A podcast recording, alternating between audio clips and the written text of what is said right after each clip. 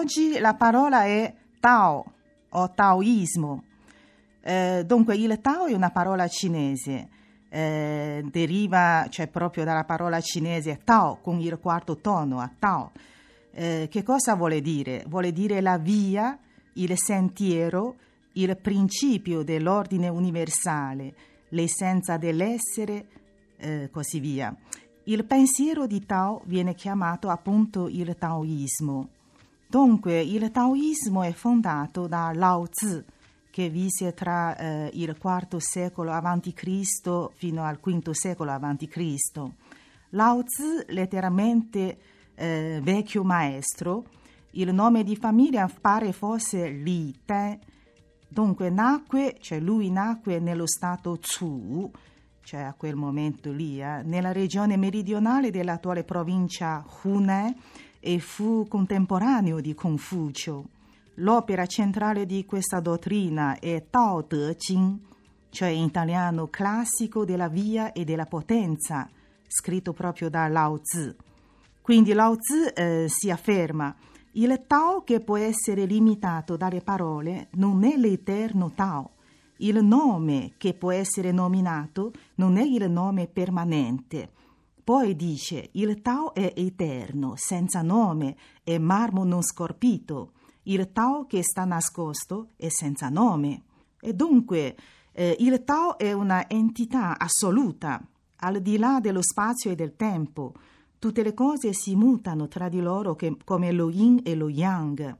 I cinque elementi che, insomma, che, che poi sono diventati anche molto famosi, in italiano praticamente cinque poteri, eh, cioè possiamo tradurre così, oppure cinque energie, e quindi questi cinque elementi sono eh, acqua, fuoco, legno, metallo e terra.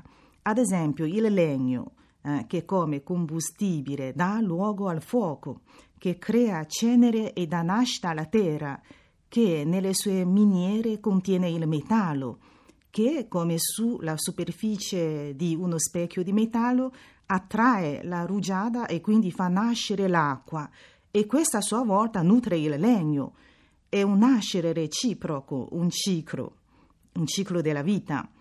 Quindi eh, le idee fondamentali taoiste si esprimono nella ricerca dell'armonia tra l'uomo e la natura, una comunione totale con il tutto.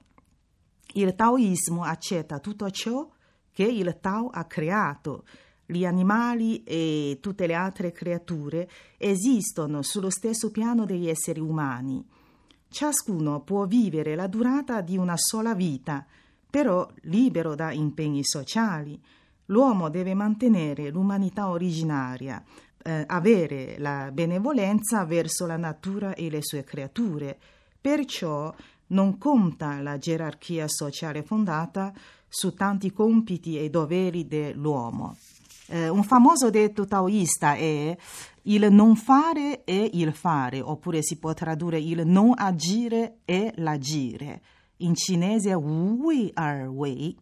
L'uomo non deve piegare la natura al volere umano, ma l'osservare e l'accettare il cambiamento continuo inerente a tutte le cose sono compiti dell'uomo. Ad esempio, cioè nei giorni di oggi, il Tai Chi, cioè Tai Chi Chuan, in realtà è il Tao, è come l'acqua, come il vento, eh, navigare, scivolare sulle onde, danzare con le mani, la testa, la schiena, i fianchi e le ginocchia.